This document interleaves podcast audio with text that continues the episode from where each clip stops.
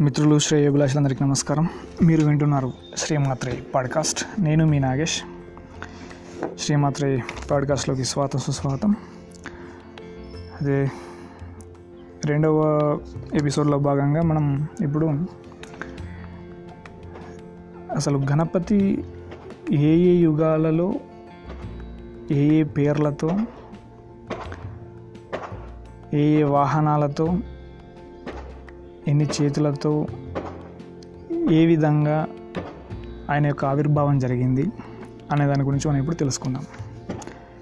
సరేనా? అయితే ముందుగా మనం సత్యయుగం అంటే కృతయుగం అంటాం కదా ఆ సత్య కృతయుగం లోపల గణపతి యొక్క వాహనం సింహం. అప్పుడు ఆయనకు పది చేతులు ఉండేవి ఇక రెండవ యుగం త్రేతాయుగం. ఆ యుగంలో ఆయన వాహనం మయూరము. అంటే నెమలి. అప్పుడు ఆయనకు ఆరు చేతులు ఉండేవి ఇకపోతే ద్వాపర యుగం మూడో యుగం. ఆ యుగంలో ఆయన వాహనం మూషికం అంటే ఎలుక. అప్పుడు ఆయనకు నాలుగు చేతులు ఉండేవి చతుర్భుజం. ఇక నాలుగవ యుగం కలియుగం అంటే ఈ ప్రస్తుత యుగం లోపల కూడా వాహనం మూషికమే ఎలుక. కాకపోతే ఏంటంటే చేతులు కూడా ప్రస్తుతం ఈ కలియుగంలో కూడా చతుర్భుజం నాలుగు చేతులతోటి కాకపోతే శ్వేత శరీరం కాంతితోటి ఆయన ఉంటాడు. అంటే తెలుపు రంగుతో ఆయన యొక్క శరీరము మెరిసిపోతూ ఉంటుంది.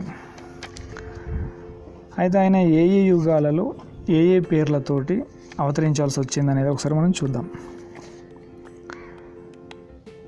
మహోత్కట వినాయకుడు ఈ పేరుతోటి ఆయన కృతయుగంలో అంటే సత్యయుగం మొదటి యుగం లోపల కశ్యప మహర్షి అదితికి జన్మించాడు. అప్పుడు ఆయన యొక్క లక్ష్యం ఏంటిది అంటే దేవాంతక మరియు నరాంతక అనే రాక్షసులను సంహరించడం కోసం ఈ మహోత్కట వినాయకుడిగా ఆయన అవతరించాడు. ఇకపోతే రెండవ యుగం త్రేతాయుగం లోపల భాద్రపద శుద్ధ చతుర్థి నాడు ఉమాదేవి అంటే అమ్మ పార్వతీదేవి గర్భం నుంచి గణేశుడుగా ఆవిర్భవించాడు. అయితే ఈ అవతారం లోపల ఆయన సింధు అనే దైత్యుని వధించి బ్రహ్మదేవుని కుమార్తెలైనటువంటి సిద్ధి బుద్ధి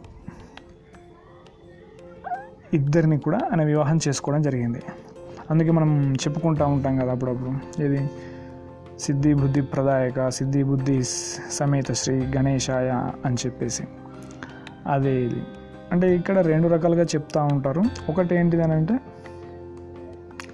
అంటే నిజమైన భౌతికమైనటువంటి సిద్ధి బుద్ధి అనే నిజంగా బ్రహ్మదేవుని కన్యని పెళ్ళి చేసుకోవడం అనేది ఒకటి. రెండవది ఇంకా దాని యొక్క అంతరార్థము నిగూఢమైనటువంటి అర్థము ఏంటి అని అంటే అంటే బుద్ధిని మంచి బుద్ధిని మంచి జ్ఞానాన్ని మంచి మనస్సుని మంచి తెలివితేటల్ని ఇచ్చేవాడు. అది కూడా ఆయన ఆధీనంలోనే ఉంది కాబట్టి అనేది ఒకటి బుద్ధి. రెండు సిద్ధి. అంటే ఈ మంచి బుద్ధితోటి మంచి తెలివితేటలు మంచి ఆలోచనలు మంచి మనసుతోటి ఉంటే మంచి పనులు సత్కర్మలు మంచి పనులు మనం చేస్తూ ఉంటే మంచి మార్గంలో నడుస్తూ ఉంటే ఏదైనా సిద్ధిస్తుంది. అది సిద్ధింపజేసేవాడు కూడా ఈయనే కాబట్టి.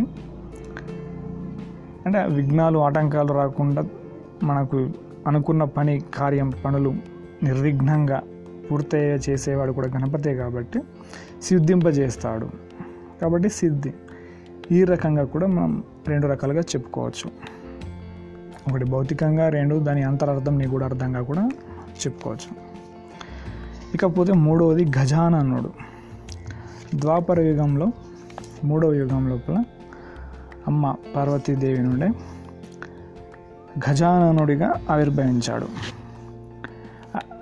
అయితే ఈ యుగం లోపల ఈ అవతారం లోపల ఆయన సింధురాసురుడు అనేటువంటి ఒక అసురుడిని రాక్షసుడిని సంహరించి ఆ రాక్షసుని యొక్క చెరలో బందీగా ఉన్నటువంటి రాజులు ఆ రాజకుమార్తెలని విడిపించి ముక్తిని కలిగించాడు. అప్పుడు ఆ రాజుకు కూడా గణేష్ గీత వంటి ఒక మంచి ఉపదేశాన్ని కూడా రాజుకు గణపతి వివరించడం జరిగింది. ఇకపోతే మన ప్రస్తుతం నాలుగవ యుగం. ఈ కలియుగం లోపల ధూమ్రకేతు ధూమ్ర వర్ణ అనే పేరుతో ఇందాక చెప్పుకున్నాం కదా శ్వేత శరీర కాంతితో వెలిగిపోతూ ఉంటాడు గణేశుడు ఈ యుగం లోపల. వర్ణ వర్ణము అని అంటే రంగు. ధూమ్రవర్ణం అంటే శ్వేతవర్ణం తెలుపు రంగు లోపల ఆయన యొక్క శరీరం యొక్క కాంతి దగదగా మెరిసిపోతూ ఉంటుంది. ఇక ఈ యుగం లోపల కూడా ఆయన దుర్జనులను చెడు జనులను సంహరింపడానికి వస్తాడు అని చెప్పేసి భవిష్య పురాణం లోపల ఉంది మనకి ఇది ఈ రకంగా ఈ నాలుగు యుగాల లోపల ఈ నాలుగు వాహనాలు నాలుగు రకాల ఆయన యొక్క విశిష్టత ఏ ఏ పేర్లతోటి ఈయన ఇలా వచ్చాడు ఎందుకు వచ్చాడు ఇలా అవతరించాడు అనేది మనం ఇప్పుడు చూసాం కదా. అలాగే ఇప్పుడు మనం వచ్చే మూడు ఎపిసోడ్ లోపల ఆయనకున్నటువంటి ఆ తొండము మోదకము ఇంకా ఆయన యొక్క భౌతికమైనటువంటి మన విగ్రహం రూపంలో మనం ఉన్నాం కదా ఒక్కో దానికి గల ఒక అర్థం ఏంటి అనేది మనం తెలుసుకుందాం.